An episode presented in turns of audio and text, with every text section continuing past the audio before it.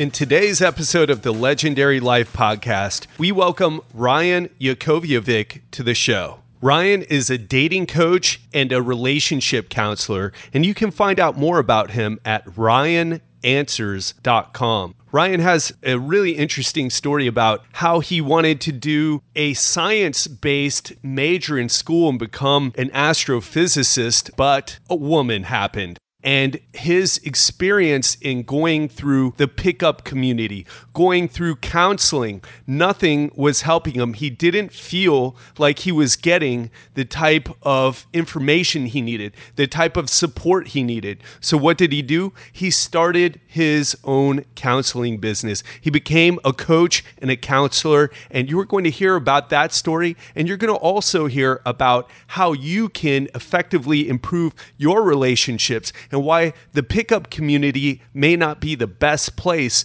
to become a better man. All that and more is coming up.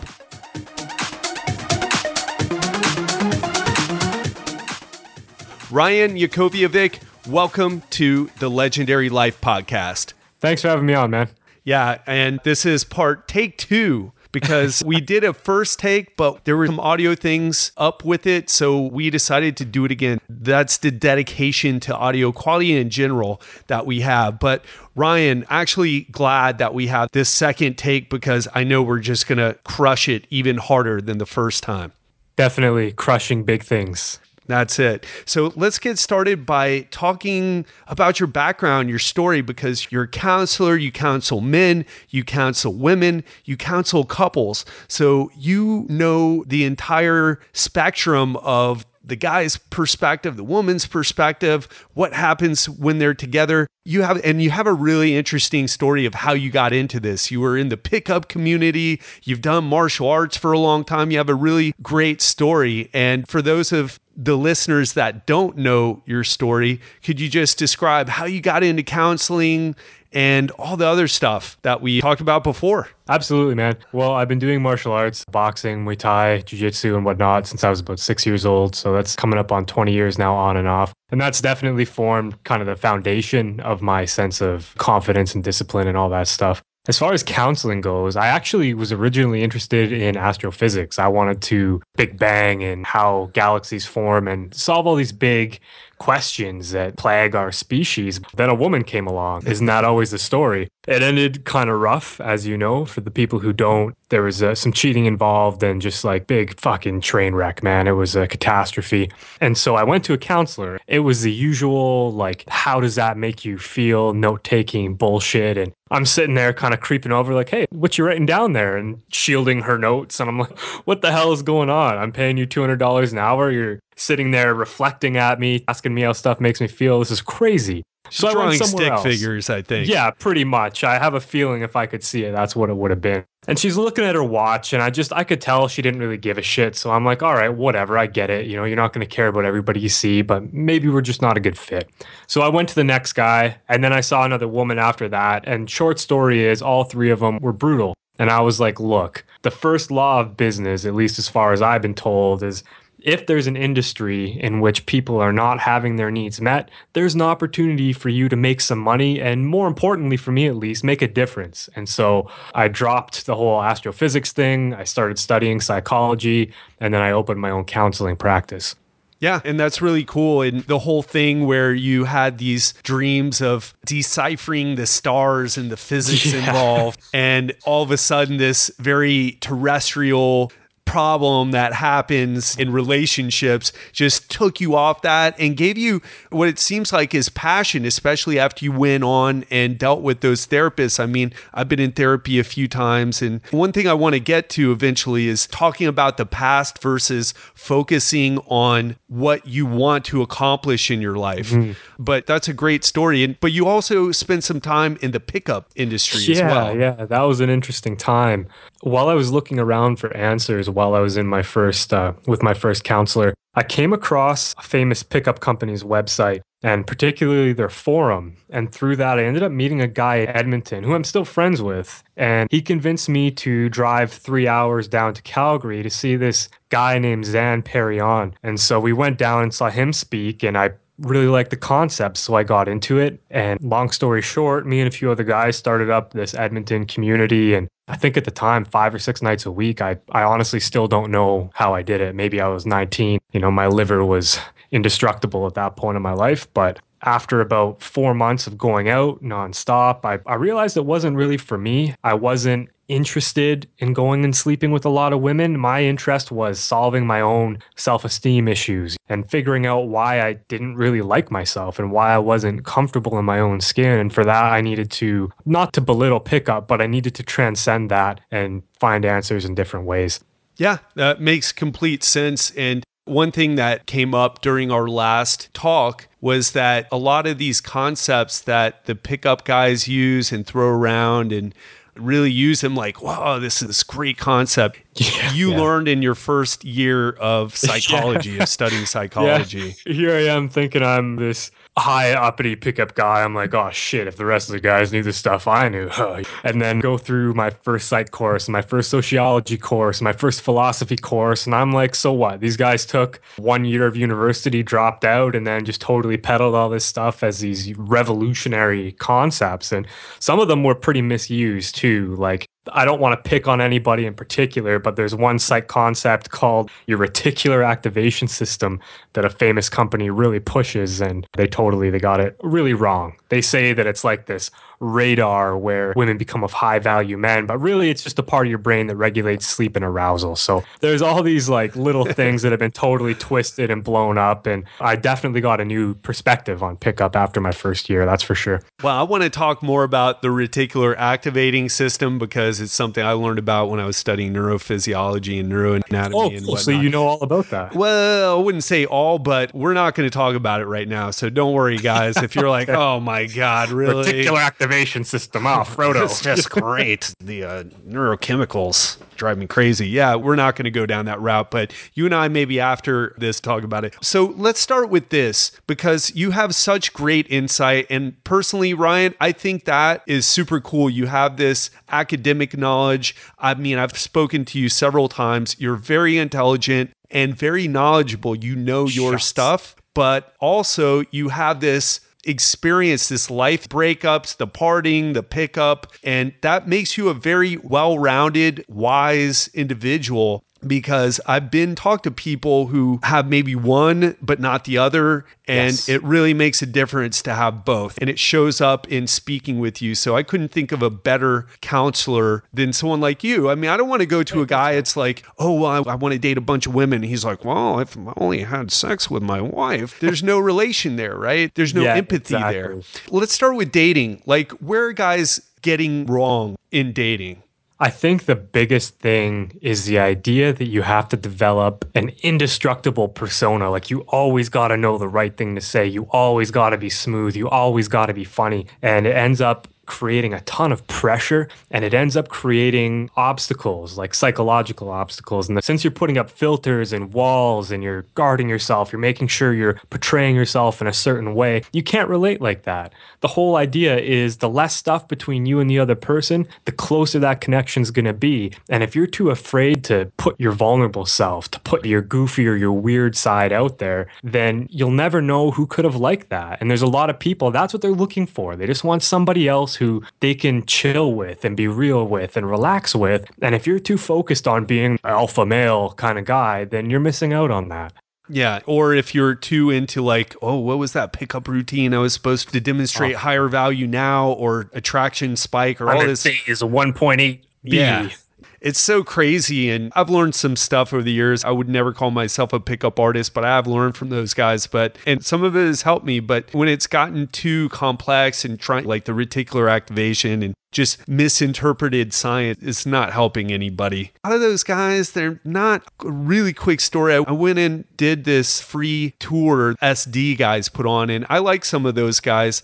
But I was looking around, I'm like, these guys, some of them are getting laid like rock stars, but it was very obvious that they weren't complete in other areas of their life. And that's not me judging them like, hey, man, you need a bigger biceps to be cooler. It was, you could tell the guy was like, man, I'm hooking up with all these girls, but he was spending all his time hooking up with women that he wasn't spending on other things that he really wanted to do, is the vibe like from several of them. I've never met them personally, but from pickup in general, there are a lot of positives, but the overwhelming negative and common factor is exactly what you just said. It just reeks of, I need validation.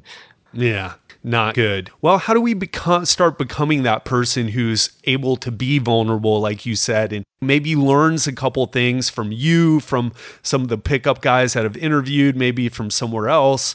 They got some of this pickup information. How do they become this more natural guy who's like, yeah, you know, I'm strong most of the time, but uh, you know, I'm human like everybody else, and I'm not perfect, and I'm not Mr. Smooth 100% of the time. How do we get to that point? There's a lot of people who will give you advice or say that you just have to do X, Y, Z to get there. But personally, I think you have to find people who are already there and then learn from them and hang out with them. I think the only reason I'm able to do that is because I've been lucky enough growing up with some really cool friends who are like really solid guys and goofy and weird and then missing the whole you can't be dominant or you can't scrap when you have to or, or, whatever. They have both sides of that. So i've been lucky enough to see that. If you don't have anybody like that in your life the only thing i can really suggest is trying it and see what happens. If you have like a potentially i don't know embarrassing or awkward story if somebody rejects you because of that, I think they're probably too uptight to be in your life anyways. And the only way to get comfortable with doing something is to do it and to try it. And it's going to feel weird at first, but the thing you need is positive reference experiences. That's one thing that, say, RSD preaches that is actually really good advice. If you want to change your beliefs, you need evidence for that. And the only way to get that is to go out and try to be vulnerable and try showing parts of yourself that maybe you're not too comfortable showing emotionally obviously don't go showing like other parts of yourself in public, but you yeah, know what I mean. Not those parts, guys. Not Jeez. yeah, not those. Yeah, no, you bring up some great points. I love hearing your perspective on it because you just the whole thing of having been in that group of people, the pickup artists, and then moving on from that, maturing from that, and becoming the counselor that you are today. And it's really cool to hear it. So one of the things we talked about before Ryan thought was super interesting and I think very important, not just to the single guys, it's important to the couples. And I want to talk about relationships in a second because you do a lot on that. But we covered the concept of identity. And it's so important in what I do in personal training because my niche or niche rather is. Uh, I've always wondered how to say that. I'm like alternate back and forth. So at least if I'm wrong, I'm only wrong half the time. I said it because you're Canadian. And actually, the English way to say it is niche. Niche is how I feel it should be said. But then I'm like, wow, Uh, he does tons of podcasts. He talks to lots of people. If he says it's niche, I mean, yeah, it's a deference to authority. I like it. The whole idea of identity and the niche that I deal with very successful businessmen for the most part. I train women, actually, probably half women, but even the women actually, they don't identify themselves as fitness people. And it's a slow process to get them to the point where, oh, I love working out and I'm a workout person now. And I never saw myself as being a workout person, but this applies to all areas of life. Ryan, yeah. could you please explain identity, what it is, how it's controlling like our life and dictating certain things in our life, maybe without us even knowing? You're absolutely right. Most of the time, people are totally unaware of their identity. And if you ever think that you're totally self aware, like I did at one point in my life, I thought that I had all the answers and I'm such an enlightened person. And I don't remember what triggered it, but one day I was just kind of chilling in my room or whatever, reading, and I had this thought. I was like, when did I sit down and decide to believe the things that I believe now? And the answer is I never did. It was just a bunch of shit my parents told me, stuff I was kind of socialized into believing. My identity was just like a big mashup of random scraps of life experience. I don't know if it really served me well at that time. I never even thought about it. And I think that's where most people are at. If you've never sat down to think about what you believe and if it's in your best interest to believe that, chances are your identity is something that's kind of brooding below the surface and pushing you in directions and causing you to act in ways might not really be in your best interests. Yeah, I think in most cases, this type of topic and this talk about it would be way over the heads of the majority of people. But you listen to this show, you listen to all the great guests that are on this show. So this is right up your alley. If you're looking to change your life, you got to kind of change who you are a little bit and or maybe a lot of bit, I don't know. But how do we go about figuring out our identity and how we want to change it to get what we want in life? you pay me a lot of money, man. What's that PayPal account? Yeah, no kidding. Nah, the simple answer is think about identity as an instruction manual. And the reason I say that is because the common factor between how your identity forms is what kind of challenges you face.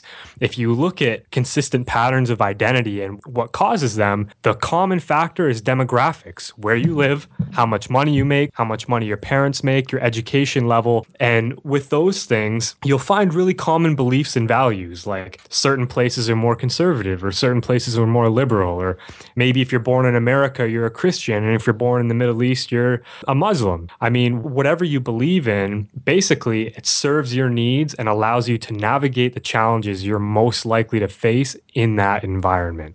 Yeah, well said. And uh, just maybe make that relevant to the guy who's listening right now who's maybe a little confused. So, what Ryan just said is who your parents are, how much money they make, what they believe is right, what area of the world they live in. That's all going to kind of diffuse into you, influence how you think about things. So, if you're, for instance, if you come from a family and your parents always struggle financially and money is always an issue and money's so hard to get, oh God, we're broke again. Oh, we can't afford things.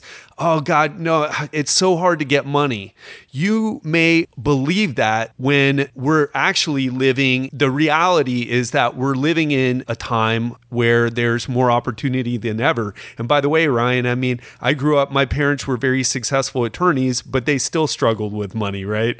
And went off and did some of the things I did, that was still their identity. Oh, you have to go to school, you have to get good grades, and then you come out and you job. Yeah, the instructions for life, right? The instructions for life, like you said. And I kind of walked away from that. And if you're listening right now, you can walk away from those limiting beliefs that affect 100. your identity. You want to talk about that, man? You're more qualified to speak on that than me. The limiting beliefs and how that affects and how it's not maybe related, how our beliefs may not be related to what actually is reality. Yeah, definitely. The best analogy I've ever heard is like there's a jar, say, of a thousand jelly beans, and you can't see what color they are, and you pick out a hundred and they're all red, for example. You're probably going to assume that the rest of them are all red as well, even though you might have just got really unlucky.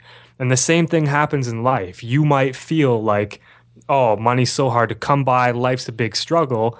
But in reality, you're part of a very small group that just happens to be struggling. And if you could access the same beliefs that successful people have, you could achieve the same results because basically the chain goes like this. Your beliefs affect your behaviors, which affect your actions. Now, obviously, nobody wakes up wanting to be a car thief, for example. That's the only behavior they know to achieve the results they want. So if you want to achieve different results, you got to look at, okay, who's achieving what I want to achieve? What are they doing? And do your best to emulate that. Never going to work perfectly, obviously, but you pick it up as you go and you can definitely transform yourself. For example, I don't know anything about business. I just kind of read some books. I walked out of my job one day, I'd had enough and started the counseling thing. And it was tough, but I developed these new behaviors and these new beliefs that allowed me to achieve my goals of, you know, self-employment and self-reliance and stuff like that. There you go. And you can do it too if you're listening to this right now and you have some beliefs. It may not be about money, it may not be about business, maybe it's about getting in shape, maybe it's about what you believe about women and dating or marriage relationships. And this is a good time to segue into that because you counsel people in relationships, both men and women. You also counsel people post relationship problems that I see on your website. What are the common issues that you counsel people for in relationships, that you counsel men for specifically? The biggest thing I work on with men, believe it or not, is self esteem, especially for those of us who grew up with either no father figure present or with a really bad relationship with our father figure, that a lot of the time leads to a craving male validation.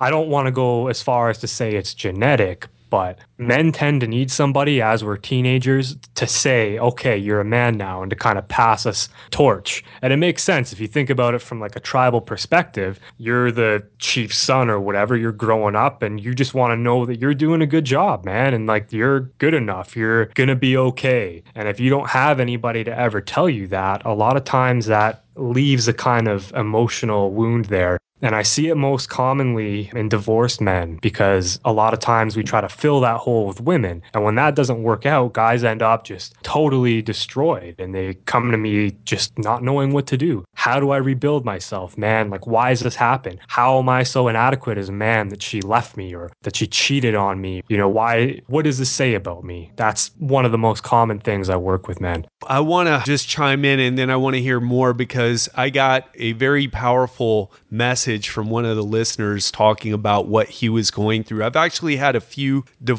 guys that I've spoken yeah. to in depth, and he seemed to be doing okay. And we didn't talk about Good. it too much. But one guy in particular said he had some really bad problems. He ended up cheating and going crazy. And then he's got kids and he wants to be the right man, but he's just messed up. He doesn't, I don't think he's messed up. I think he's having a struggle in trying to look at the rest of his life and say, how can I recover from this? How can I be the man that I should be for my kids? How can I go on and find keep things cool with my ex-wife as cool as you can? Well yeah. Well how do i become involved in dating again and find a woman who i'm going to be in a better situation with and not repeat these bad patterns how do we do it, Ryan? I mean, you're the counselor. all right, I'll do my best here. Uh, the, put all the, the pressure on version. you. I'm like, holy shit, I should have made some notes. the way to do it, first of all, is to acknowledge the things you're afraid of. If you just shove fear down and you try to pretend like it's not there. The more you resist something, the stronger it persists. And that's just not my opinion. That's a proven thing, it's a proven phenomenon. So the first step might be to go, look, I'm in a bit of a tough spot. I don't know how to do this. It terrifies the shit out of me that maybe I'm not capable of providing the kind of life I want to provide for my kids or my family. And once you do that, you can drop those mental guards that are present. They kind of protect you, they stop you from digging any deeper because you hit some painful shit. And if you're not able to accept that, you're never going to be able to see it. It's what you would call a blind spot. And so to access your blind spots, first you got to acknowledge the fear and accept that it's okay to be afraid of stuff sometimes. It's not really a big deal deal. Then you can start looking at, okay, so where's that coming from? What will happen to me? What's the worst case scenario? And then start looking at, am I catastrophizing? Am I exaggerating what bad stuff can happen? Am I exaggerating the likelihood that it'll happen? Because realistically, man, it's pretty hard to fail in today's society. Like, even if you go out into the world trying to do something and you totally fuck up royally, you have nothing, you're not going to starve, you're not going to die, you can just start over again. And I mean, that's absolute worst case. So the second part is acknowledging what could go wrong and being cool with it. And the third step is starting to build from there. It's like, okay, these are the things that could happen, whatever, I'm cool with that. Here's where I go. Here's the things that I'm into. Here's how I want my life to look. And then start trying to build at that and creating, or in some cases, recreating yourself from scratch and going from there great advice there. I mean, I haven't personally been down that particular road. I had a lot of stuff happen to me when I was young, and I was like, my life is over my life is going to be shitty. It, there's no possible way it could get any better from this terrible point right now. I don't see it. I don't believe it can happen. Of course, that was part of my identity and limiting beliefs that I had to get over. But thanks for giving that advice. And if you're in a spot where you're really having a tough time, make sure you seek out a guy like Ryan because of his background and his understanding and his knowledge about counseling and psychology. But make sure you get some help because Definitely. we all need help. I have coaches and mentors who help me in the things that I have trouble with. So make sure you have that covered because listening to a podcast is good and you may take some things away from it, but you may be better served and have your problems handled quickly, even though it may cost a little bit of money. You can handle things quickly if you work with a guy like Ryan who can sort you out much faster. So, sorry to interrupt you there. We talked before about telling stories instead of just kind of rambling. I feel like I have a pretty good story for that scenario, and maybe people will be better served by hearing what I went through and how I did it rather than, yeah. you know, me listing off some steps, you know? Let's do it. Well, for me, I was in that situation. To go more in depth on what I said earlier, I had been dating a girl for three years, and she told me she wanted to go visit an old family friend, like her cousin or whatever. So I'm like, yeah, sure. She didn't drive, and it was pretty far. So I was like, yeah, of course I'll drive you. You know, you haven't seen this guy in a long time. You want to reconnect. Uh, used to play together as kids or whatever. What? Sure. And so we go over there and we're all hanging out and must have passed out on the couch or something. And when I woke up, things were kind of weird, you know, in the car on the drive home. And then she just starts crying. I'm like, what's wrong? And she's like, yeah, you know, I fucked so and so while you were sleeping on the couch, like 10 feet away from me. And I was like, uh, what?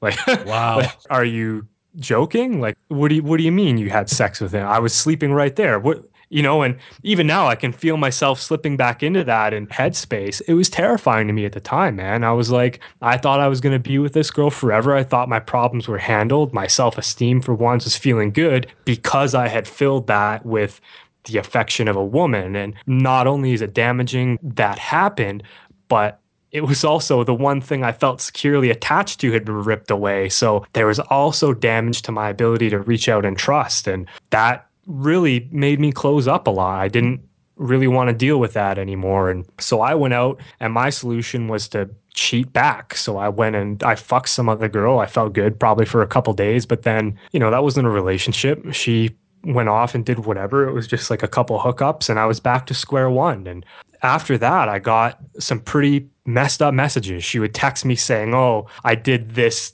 sexual thing that she wouldn't ever do with me. And she did it with the new guy. And I was stuck with these images of this dude doing this stuff to her. And it was tearing me up, man. Yeah. It was totally destroying my life. And my confidence was gone. My self esteem was gone. It was probably the lowest I've ever been. And from there, the only thing I could really think of to do was to just sit alone in my room and stop trying to run away or hide it. Everyone's like, oh, just go to the gym, bro, and, you know, fucking work that shit off or come out to the bar, buddy, you know, uh. fucking take home some chicks, you know, just fuck your way out of it. And I was like, no, dude, that's not what I want to do. Yeah. I don't want to hide from it. I want to figure this out. I'm sick of feeling this way. And so my resolution was to sit in my room and just feel terrible and just be okay with feeling terrible. And I would sit there alone with no distractions, no books, no TV, no phone, and just think, why has this happened? Why do I feel the way I do? And peel back the layers. And it was about that time where I started going out a lot and I stopped doing that because ultimately it became a distraction. And what I discovered was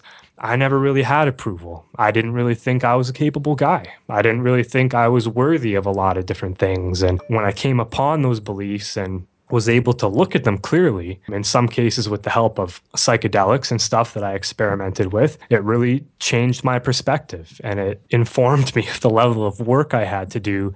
And from there is when I started implementing the stuff I talked about earlier. I thought, all right, well, I don't have any hobbies. What's a good hobby? I'm like, well, I don't have any friends. Where's a good place to meet friends? And I felt like I was a new person thrown into a new environment where I had nothing and nobody and kind of had to go from there. Wow. I'm sure a lot of people can relate to that situation that you were in, maybe not exactly the same, and having to build your way back up.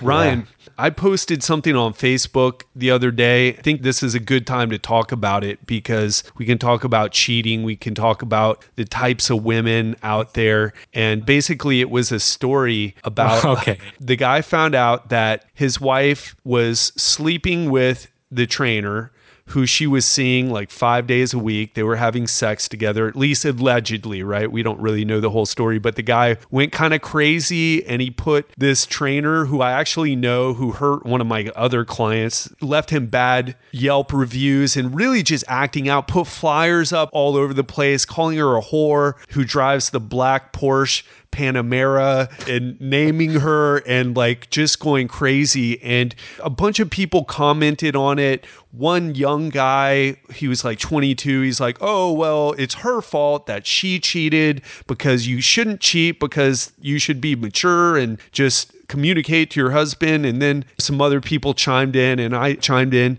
What's your take on a situation like that?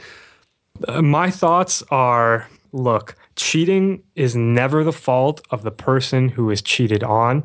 It's never a small amount their fault. It's a really slippery slope, man. And I can understand why some people would go, look, you got to do a certain job of meeting your partner's needs. Well, cheating is very rarely about somebody's needs not being met. The amount of people I have worked for or worked with, I guess you would say, that have been having a great sex. They're happy together. They've been having regular great sex. I'm not talking once a month. I mean, you know, and somebody still goes and has an affair. The common thread in everybody I've worked with that has cheated on their spouse is something lacking within themselves. And I don't think it has much to do with needs at all. I think it has more to do with opportunity. And the only time I ever find myself getting frustrated with somebody who is talking to me, the cheater, I mean, who's talking to me about why they did it, is when they don't own up and just say, look, I just really wanted to fuck so and so. If that's what you say, I'm cool with you because you're being straight with me. Cheating isn't about needs, it's not about bad relationships, it's about you not having something and dealing with it in a way that violates the agreement you made with your partner. Yeah, that's a really good way to put it. I agree with everything you're saying. I'm curious about your opinion on if I'm the guy who got cheated on, mm-hmm. and okay, I realize that it's really what you said. Like she was horny and she was horny, you know?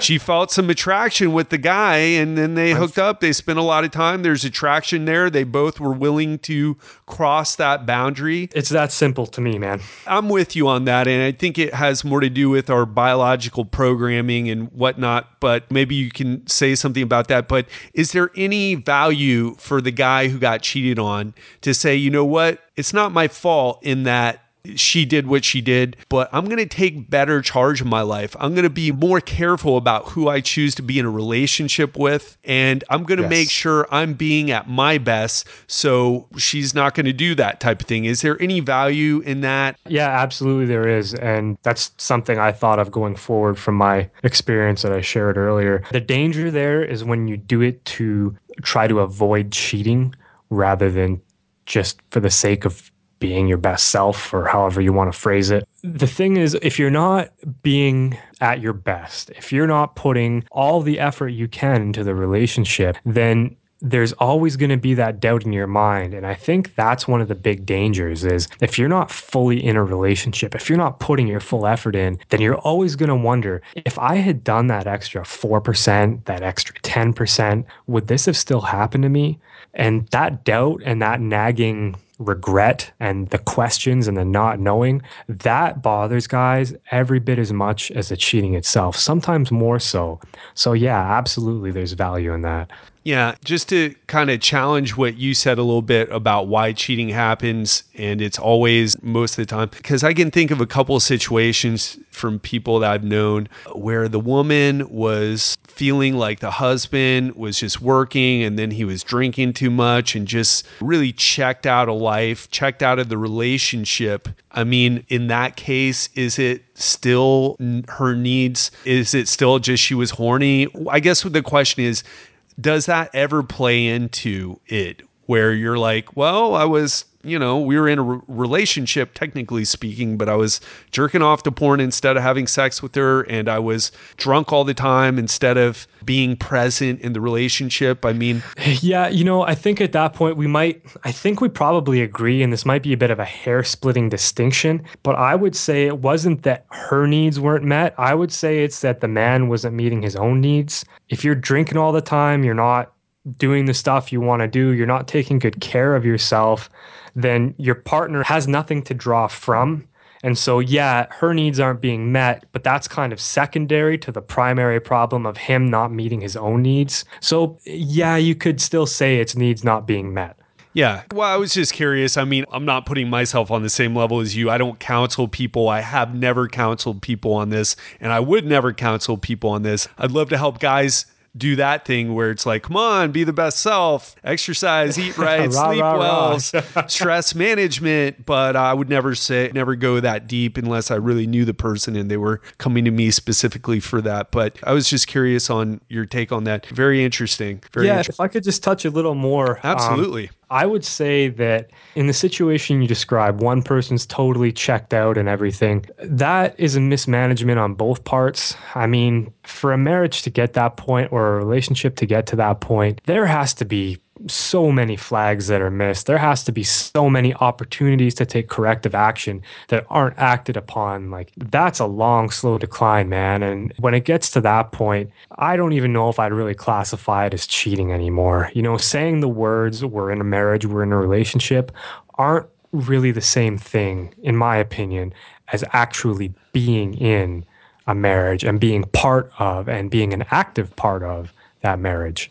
Yeah, that's a good point. And I want to follow up with one last thing about this. Sure. And then we can change directions. But, you know, one of the things that you asked me about, you're like, well, you know, have you ever been in situations where you hooked up with guys' girlfriends or wives or whatnot? And, you know, I would never get into a situation like what we're talking about where the guy's checked out, the woman's not, you know, she's looking for something to fill the void in her life. But there are some other situations where probably in every big city where there's these well, gold diggers, frankly, and they're with much, much older guys and that are probably not having in this case, their needs met maybe sexually, unless yeah. uh, he takes like four or five Viagra. But anyway, I don't want to get too crazy. But what I'm really getting at is the situations where we're basically in these relationships where guys are in a relationship with a woman who is just with them for the money. And I almost thought that that particular situation, the the Miami personal trainer, the type of thing,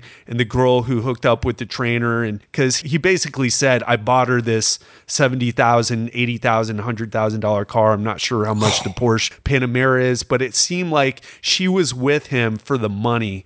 And how do we make sure that we're with the woman for the right reasons? So we're not with a woman who's like, yeah, well, you got some money, you're going to pay for me, you're going to buy me purses because I like purses, and you're going to buy me a nice car. Cool. Oh, hey, look, the trainer's hot oh, and you're just paying for me, so I'm going to go hook up with him. How do we make sure that we're with the right woman? Or even you, man, when you were, I mean, of course, we can attribute your mistakes to your youth, and I have a similar story that I could tell too. I won't. Yeah. Um, but oh, okay. where you basically chose the wrong type of woman to be with, right? because I mean that girl sounded crazy, and I've had a few yeah, crazy women in my life who rip my metaphorically rip my heart out of my chest. How do we get good about assessing the woman that we're with and making sure we're not with her. Oh, she's so hot. She must be a wonderful woman as well. Ah, man, you know what? There's a lot of really advanced concepts. I'll try to keep it as simple as possible. But the gist of it is obviously, the hotter a girl is, the harder of a time you're going to have being rational about your decisions.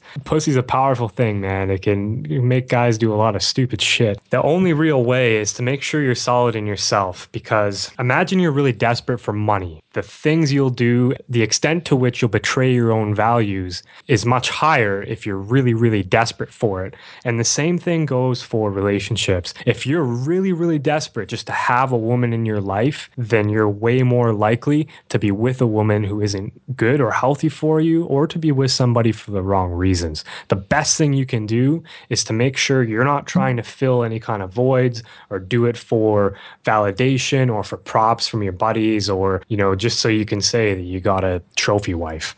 Yeah. So look into your own values, making sure that the woman that you choose to be with, what she is, you're not doing desperate things just because you're a little crazy because she's so hot. Yeah, yeah. And obviously also watch out for crazy bitch behaviors, right? like one thing I did before I went out to meet who I eventually met and am engaged to now, I wrote out a list of things that I was looking for and why I wanted those things. And I actually still have it saved somewhere, but I think the top ones were like I wanted somebody to go on adventures with, to just say, hey, let's get the fuck out of here. Let's drive down to Vancouver or whatever. And we did stuff like that. And just all these things aside from the typical sex and companionship. And that really helps you stay focused on what you're looking for. And it also helps you become aware of maybe blind spots you might have or reasons why you want this relationship that you might not be aware of. And it helps you keep things in check. Another good thing to do is to write down behaviors. What will you tolerate? What won't you? Generally, the crazier people are early on, the worse it's going to be exponentially worse later on. We all censor ourselves and it's like you don't say crazy shit to strangers, but you'll say crazy shit or maybe hurtful shit to people you know really well. And the same thing is true when you're just getting to know someone, they're usually holding back quite a bit. So you can just take what you see, multiply it by like 10 or 100 or whatever and that's what you're going to get down the road yeah that's interesting hearing that from you because that's something that i think we hear casually mentioning in conversations about the whoa if it's bad now it's not going to get better but yeah cliches are often true for a reason.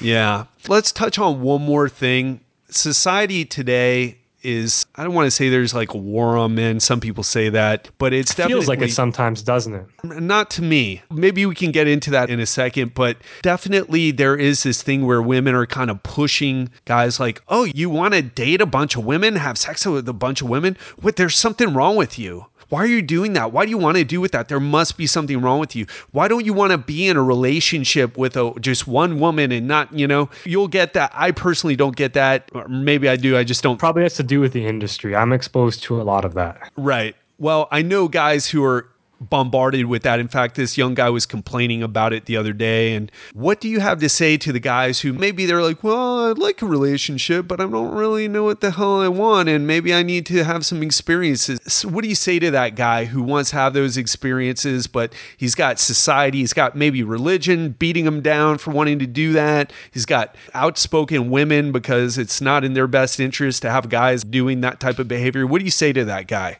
I say, fuck everybody, do what you need to do. The only person who knows what's best for you and what you need is you. Sometimes people ask me that. They're like, what should I do, man? Or couples will ask, you know, what should we do? I'm like, I don't fucking know. I've been seeing you for a total of four hours. I don't know what's best for you.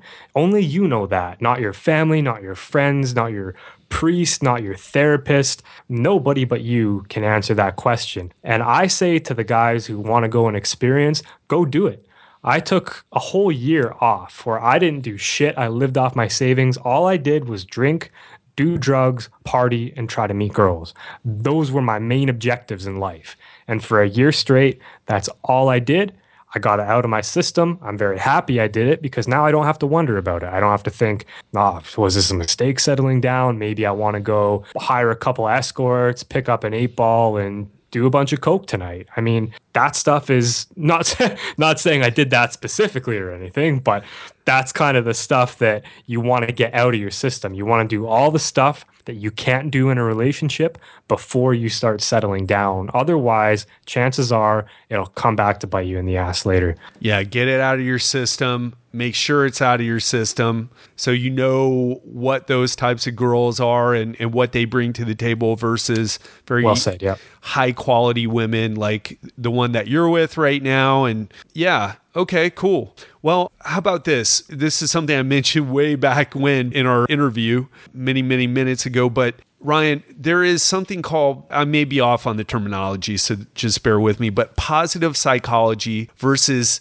looking into your past and why mommy wasn't there or didn't hug you enough and daddy. I don't mean to belittle because I've had some of that, but belittle those types of experiences. But how much should we work on like our messed up past, whatever that may be, versus focusing on what we want to achieve in our life to bring us fulfillment, happiness, and all that other good purpose, mastery, autonomy. Yeah. Well, when I was starting out on my journey, for example, of trying to figure out my own issues, I would go until I experienced a problem that I couldn't really solve by being positive or being intellectual, and I had to reflect. So I would say, don't think about your past just to think about your past if your past happens to suck. If you think you're having some kind of problems that are stopping you from doing what you want to do in your life, by all means, go back and think about it. But I would say for the vast majority of people, it's more important to focus on what you want to do in life and what kind of lifestyle you want to lead and making sure that what you want to do is truly coming from place of internal desire rather than because your parents expect it of you or society expects it from you than sitting and reflecting on like you said what damages happened in my childhood what past experiences are, are holding me back. I would only dive into that stuff if you're trying to do the thing I just talked about and move forward, but are having trouble with it. Wow. You know, I've never heard anybody say it like that or say that at all. So charge forward, go after what you want to achieve, go after your goals. And if you feel, if you find yourself not able to achieve a certain goal, maybe do some introspection and or talk to a person like you and try to figure out what it is that's keeping you from forming a new habit like exercise or working hard enough to build your business or whatever it may be. Very interesting, Ryan. Cool. We've talked about so many different things in this interview, and you've given so much great advice and great concepts. And, and, if you had to tell the guy listening right now who wants to improve his life, one thing to do to make sure he's going to have good relationships, dating, whatever, what would it be? Be conscious and think. Think about why you do what you do.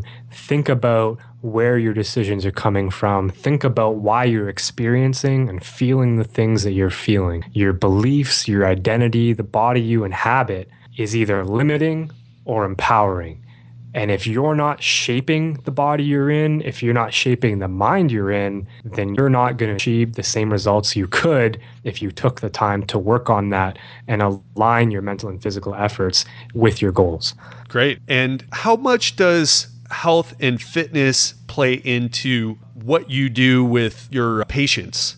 Ah, huge, man. You know what? The further we go into mental fitness and physiological research on the brain, the more we discover there's actually a pretty substantial two way relationship. It's not just healthy mind, healthy body. It's actually healthy body, healthy mind. If you're not exercising, that's a depressant. A lot of people, they have it twisted. They say that, oh, exercising is an antidepressant. No, exercising keeps you straight, it keeps you normal. if you're not exercising, you're actually depressing yourself. The relationship is a lot bigger than I would say the vast majority of people acknowledge right now. And hopefully, that'll start to change as this stuff becomes more mainstream. Oh man, I'm gonna steal that, Ryan. I really like that a lot. Yeah, yeah definitely. What you said is so true. I've never heard it said like that before, but it's like, yeah, you're suffering from a lack of exercise in your life. You don't have a headache because you have an aspirin deficiency, but you definitely have depression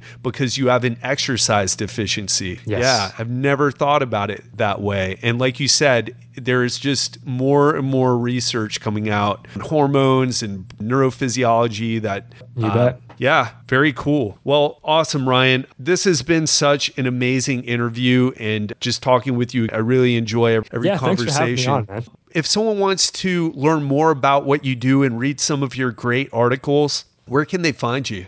RyanAnswers.com. I have articles, podcasts, and videos Tuesday, Wednesday, and Thursday. Also have a, free newsletter and a free ebook dropping next week as well. Awesome. It's been great connecting with you again, talking with you. Thank you so much for sharing your wisdom, your knowledge, and most importantly, your time. How about a final word for the guys listening? I would say, if I had to sum it up in one sentence, Take the time to figure your own shit out and don't worry about the expectations of other people.